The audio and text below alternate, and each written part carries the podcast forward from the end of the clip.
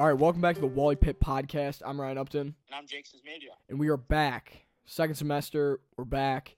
Jake's over the phone. He had some personal stuff that came up, uh, but next Yeah, week he, uh, we'll be back in person next week. yeah, we will be back in person next week.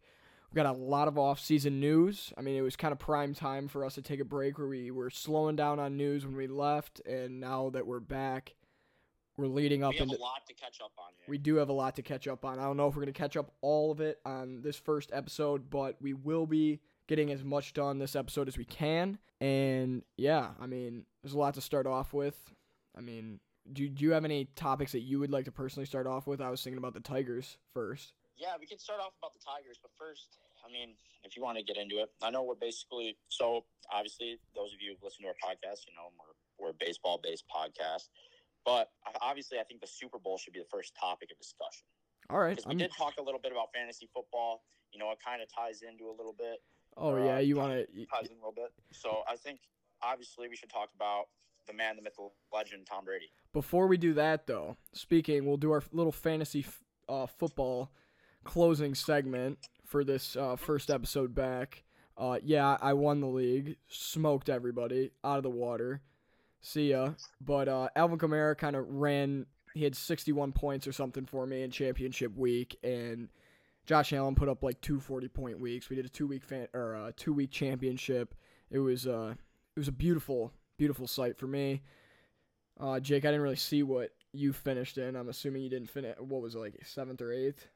Yeah, I struggled. Um, honestly, the last three, four weeks of fantasy, our fantasy season, I stopped paying attention to be honest because I knew I was out of it. Yeah, I mean, I I went up against Matt Rayfelt, R.I.P. No longer with us here at Olivet College. He's on to bigger and better things. Yeah, I mean, we played him. I won, kind of smoked him, and it was a good win for me. But anyway, back Yeah, to the you des- Super You Bowl. deserved it. You you drafted a really good team. I I was kind of an underdog in the league, I think, and you know I I, I went and got some trades and went out and tried to get some guys and kind of helped a little bit, but in the long run, it wasn't enough. So hopefully, I'll be back in better next next fantasy season. Correct. But anyway, back to Tom Brady. So you have different Yeah. opinions on Tom Brady than most people. I mean, uh, especially after this Super Bowl, it kind of changed. You know, I was always thinking that he really. W- I still kind of think this. I don't think he is. I think he is the greatest football player of all time, but I don't think he's mentally and physically the best quarterback that has ever played. If you kind of get where I'm coming from. See, that's where we part ways. His physical ability is not better than like Aaron Rodgers per se. But Like I think his football IQ is the best of all time. I could, I, yeah, I can I see think that. Tom Brady. I mean, obviously, Tom Brady. And I think a lot plays into it. For me, you know, I, I've, I've, I'm a huge Tom Brady fan because one, he's a Michigan man. He's a, in, when Tom Brady was drafted, he was drafted like in the sixth round, like 130th overall. So he was kind of drafted as like he was one of those guys like, all right, we're just gonna put him on our roster. We're gonna run him out there, see how he does. And now he had what he's played. I think he's played nearly 20 percent of all Super Bowls ever played, and he's won seven now. And what, what's cool is, yeah, Tampa Bay has Gronk now. They have Antonio Brown, but Antonio Brown missed most of the season because he was dealing with like suspensions and stuff like that. Mike Evans has been a, a face of the franchise in Tampa Bay for a while. You know, you have guys like Scotty Miller, who nobody knows who he is. But Tom Brady goes into Tampa Bay, who was a six and nine team last year, and they now what they won eleven games this year, not including the playoffs. They won, yeah, they And- won their last eight, I believe. Or yeah, they won. They won their Yeah, last they eight. finished, they won. They finished the year eleven and five, and it just goes to show you how good of a leader, like a, a captain and a team guy, Tom Brady is. Like Yeah. he can go anywhere and change the morale and the like the atmosphere of an organization. And to me, that's why I think he's the best quarterback. And you know what? No, yeah, he he is the best quarterback of all time. Like no dispute.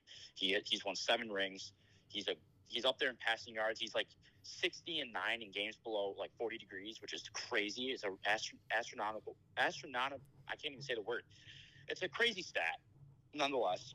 And like, I saw a stat the other day where Steph Curry. I don't know if you saw this. Oh, I've seen it everywhere. Steph Steph Curry shoots 43 percent from three, and Tom Brady in his career has been to 40 percent. Like he's like 10 for 21 or something like that. Which No, is he's like ten for 47 twenty. He's fifty. He's fifty percent now. Yeah, which so Tom Brady is more likely to make a Super Bowl than Steph Curry is to hit a three pointer. Also, I'm gonna give you a really good fact that uh, my roommate Dayton, shout out to Dayton, he gave me today. From Tom Brady's third Super Bowl to his tenth Super Bowl, Calvin Johnson, former uh, wide receiver for the Detroit Lions, has been drafted, retired, and inducted into the Hall of Fame from Tom Brady's third to tenth Super Bowl. That's crazy. Holy crap! Wow. That one, that one was like, holy cow! Like any, Yeah. I swear to God, he just keeps getting better, and his physical With shape age, is just impeccable. At the age Yeah, of Tom Brady 42, almost or 43, almost 44, or 42, almost 43, it's just insane. And I remember, uh, I think at the at the podium a couple nights ago, after you know Tom Brady won his seventh Super Bowl title, he was asked if he was if he wanted to play past his 45th 45th year of age, and he was like, "Not a doubt in my mind." Yeah, and I also liked all the videos of him in the locker room, just like packing his stuff up while everybody else was partying. It's like, yeah, this man. I mean, it He's- means he's something to him, that. but it just doesn't really mean it. It's just one more game to him. Exactly, because Tom Brady treats, I think, just because of the competitor and athlete that he is, like he treats every game, I think, to me like it's a Super Bowl. And so, and obviously he's been there, done that. He's been in the league for twenty plus seasons, and you know he he's just like that's just another win under my belt. We're gonna come back better better next year, and that's why I love Tom Brady is because he's never satisfied. He's always hungry for more. Yeah, and after watching that Super Bowl, it kind of made me be like, he's a lot better, and he's he's probably one of the he is the greatest of all time. I have some other opinions on physical ability, but Right. he's he still is probably the he. I mean, he's almost competing for the greatest athlete of all time. So Yeah, he's up there. Like when I think of GOAT, greatest of all time, Tom Brady is honestly the first person that comes to my name or comes to my mind. Excuse me. Obviously, you can think like a lot of people are going to say Michael Jordan or LeBron James or whoever else. But for me, after like, and two nights ago, Sunday night, I think for me cemented it. Like he was already a legend. Don't get me wrong. Tom Brady's already a legend. The fact that he went to a new organization, he brought Gronk back into the league. He he cemented his legacy when he won two nights ago. yeah, and I would agree. Yeah. So to to move on from our Super Bowl segment, I think we're gonna move into a segment that we kind of fizzled out. We talked about for a while was the uh, Trevor Bauer. Trevor Bauer Mhm. segment of our podcast where we go in depth about, you know, what he's been up to and we've covered Yeah. it in a bunch of other podcasts, but he finally signed he won a Cy Young. He finally signed with a team and it is the Los Angeles Dodgers. Am I happy about that? No, not one yeah, bit. I'm not happy either. However, I think it's a good spot for him, especially with the media stuff that he's doing. I still root for him to have the best success. Do I root for the Dodgers to have success? No. But I think that I think it's a good fit for him. I think it's good fit for what he is trying to do. I think he lost quite a bit of his fan base that he had before. And Uh, well, for me, and I think the only reason why Trevor Bauer went to LA is yeah, they have a winning culture there, but at the same time, he went for the money. dude, not a, I mean, there's Three You- what what two years, 120 million or something like Yeah, that. he gets paid forty-five million dollars his first year, forty million his second year, and then oh Gosh, seven million his third year. But he can opt out after any season. really? I did not know he had the ability to do that. Yes. So who knows? He could win a ring. Goodbye. Wow. I mean, good for him, I guess. Like, but at the same time, Dodgers. I, I'm not. I'm not a Dodgers fan, and they just, they just showed me what like, and everybody else. Like, you guys should not be Dodgers. Like, anybody who's listening right now should not be a Dodgers fan just because of the fact that like they have the money to get anybody they want, and they just showed that they can get the best pitcher in the game, and like it makes me like they're. It's kind of turn. It's not turning into the NBA. But they're like building like super teams, kind of. I don't know if you agree. No, Like, I 100% agree. Especially even with like the Padres. You think the Padres? Yeah. They had like the best farm system in M- in the in the MLB for like two or three years prior to last year, and then they start to get good with all these young players, and then it's just who can we get in here that's going to cost a lot of money that's going to help our team? What superstars? What five superstars can we get in here? So what they get? Darvish, Snell. Um, yeah, they got Darvish now. Honestly, I don't know who. Like, they're basically building up the rotation. I know Mike Clevinger is gonna miss like the entire year because he had like Tommy John, but I know they have like Chris Paddack in the rotation who's pretty good. yeah. Zach Davies, who's all right. He pitched pretty well in a 60 game season last year. So I mean, all the Padres are doing is trying to compete with the Dodgers in the NL West, I mean, that's and they have and they have the ability to do it. Pitching uh, obviously is going to be big for them, and I mean, without Mike Clevinger, it's gonna it's gonna suck. But at the same time, going out and getting Blake Snell and Yu Darvish was major for the Padres. no, and that it, it's really going to be one of those. I feel like the next few years are going to be just good, solid, fun baseball to watch between those two. I think there's going to be a lot of They're great games. I think there's going to be quite a few brawls out of that as well, and we're going to have a rivalry that we haven't seen in a long time. Absolutely, I agree. Yeah. And then moving on to the to our hometown Tigers, made a few few moves that kind of honestly surprised me a little bit. We signed Robbie Grossman. Yeah. We, then we signed re-signed Jonathan Schoop, That's and then we signed catcher from the Mets, Wilson Ramos. Yep, Wilson Ramos. That's who I was thinking of. For some reason, that name just blanked. But yeah, Mhm. the I think the Schoop one kind of was the one that I was expecting the most out of all of them. I mean, he Mhm. put together a good, decent year for the Tigers, and we have no other second baseman, so that was our one option was to go out and re-sign him. The Wilson Ramos one was honestly a pretty good one because we Jake Rogers is definitely not ready for The bigs yet? No. I mean, not still- ready for still got a lot to everyday everyday catching. I know he's not. You saw it last year. It's just I mean, he'll get time and he'll get a lot of it. He's just not ready for 152 games as a catcher or 130 to just depending on how much they play. However many it is, he's not ready for yet. No. And once he is, that'll be he'll be exciting to watch because he's definitely got a good bat and he's definitely got the capabilities. But Wilson Ramos is a veteran; he's experienced, and I think he's going to go out there and help us win some games. That's Yeah. obviously why we signed him. So Even the Grossman one, I think that one's a really good one. He's I think I think the Grossman signing was a little under the radar. Like he's not great, he's not bad. Like he's a utility guy. Like we can put him anywhere in the outfield and he'll play there. Uh, kind of like a corner outfielder. He he started his career I think in Minnesota and he played for Houston or something. Then he played in Minnesota for a little bit. Then he was in Oakland and now he's here.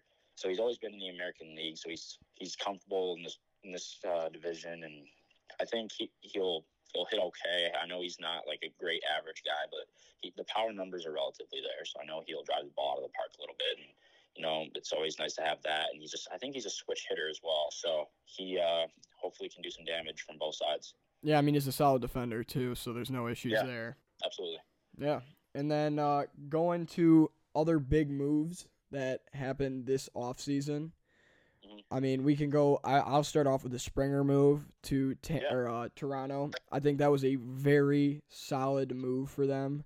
I think that kind of brings those young guys. I mean, Springer's still young, but it kind of shows like how these top prospects are supposed to come up and work because Houston dealt with the same thing where it was Springer, Correa, Altuve. I mean, the list goes on from them where they had all these young studs coming up and they showed how they can win a World Series. Was it the correct way to win a World Series? No. However, they he has the experience of how to get these young players to be the best that they can be. So I think that's a really good sign for them for them to have a strong leader, especially on the offensive side. I, George Springer's always been a decent bat. Like he's he hasn't had really had a year where he struggled. And don't get me wrong, obviously there's that whole scandal thing that happened in Houston, but at the same time, the kid's still a good hitter, and I know he's going to be a great a plus plus defender in the outfield too for Toronto. He'll be their leadoff their leadoff guy, their everyday center fielder. So honestly, that was a huge move for Toronto to go out and get him. And then like I just saw on uh, on social media, breaking news that the uh, Marlins just signed signed uh, Adam Duvall to a one year contract as well. So he's leaving Atlanta to go to Miami. And then the big one for me, like the biggest one for me, not I mean obviously there's the Trevor Bauer deal. There was a Corey Kluber deal where Corey Kluber, the, the former Indian, former Rangers, now New York. That's gonna their rotation's gonna be crazy with Gerrit Cole, Luis Severino, Corey Kluber. Um, Masahiro Tanaka's gone. I know that. Yeah, Yep, back to Japan. I think that's going to be tough for the New York, but honestly, they're pitching strong enough to carry. But the big one for me is Francisco Lindor going to the Met, going to the Mets. Yeah, 100%. I could not agree with you more there. I mean, He was kind of the face of the franchise, like Mr. Smile, like face of the franchise in Cleveland. And I think I don't know. I know Cleveland got uh, Andres Gimenez, who's like one of the better shortstop prospects in baseball from the Mets, and he started a few games for the Mets this year or this past season. But Francisco Lindor is literally one of the best hitters in baseball right now. Like one of the like when you think of MLB baseball, you want like one of the guys you think of is Francisco Lindor.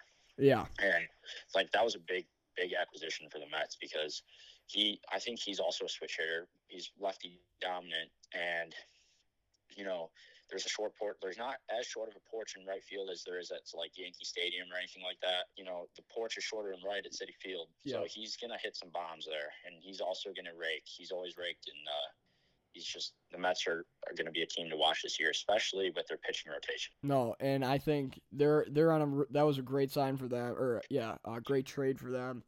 Mhm. I think uh, Cleveland got back some pretty good prospects, but uh, one trade that really caught my eye this offseason, and I don't know how in depth you looked at it, was the Arenado trade. I think Mhm. uh, Mhm. I think the Cardinals stole him from uh, Colorado. I think he they literally just straight up stole him. I think it was a really bad deal. I I mean, think they got 50 million too. yeah, they got 50 million and Arenado to help pay, and they didn't even give up any like of their top. The Cardinals didn't give up any of their top eight prospects. So like in their organization, not even in the MLB, the their organization. So they gave him like it might have been their eighth Yeah. prospect and then a few other guys that were trickling down in their system. So it was really weird to me how that worked out and I was just kind of really confused when I ended up seeing the details. I was thinking that the Cardinals were going to have to give up a lot, but apparently they would not budge on that. So I don't know. It really caught my eye. what Colorado's thinking a little bit. Yeah, Like, I have wonder no what idea. They're trying to do, but I guess we'll find out. I mean, we're not the ones running the organization, so No, that's why we're sitting here talking into a microphone, complaining about other people's decisions that we have no control over. I mean, yeah, and then the uh, also the Joc Pederson one. I think that was a pretty good move for uh, yeah. Uh, the Cubs. Chicago. Yep, I think that was a good Yeah, move for that's cool. them. I think they needed cool. a little bit of a, of a revival of what 2016 was for them. So I think they might Yeah, make it to the playoff again, playoffs again, but uh, who knows? Yeah, I was kind of really hoping Trevor Bauer would have gone to the Mets because they would have had Degrom, Syndergaard, and Trevor Bauer, as well as Marcus Stroman. Yeah, Imagine that rotation. and then uh. Yeah, I just it, yeah, I don't know. I'm really curious to see how that all works out and Same here, man. Same here. yeah. And then our last trade that I would like to talk about, we'd both both Mhm. like to talk about would be the Kike Hernandez trade to Boston or signing Yeah. with Boston. Yeah. I think it was a uh, I think it was a good move for them. I think they also have had well, I mean they were, did god awful last year.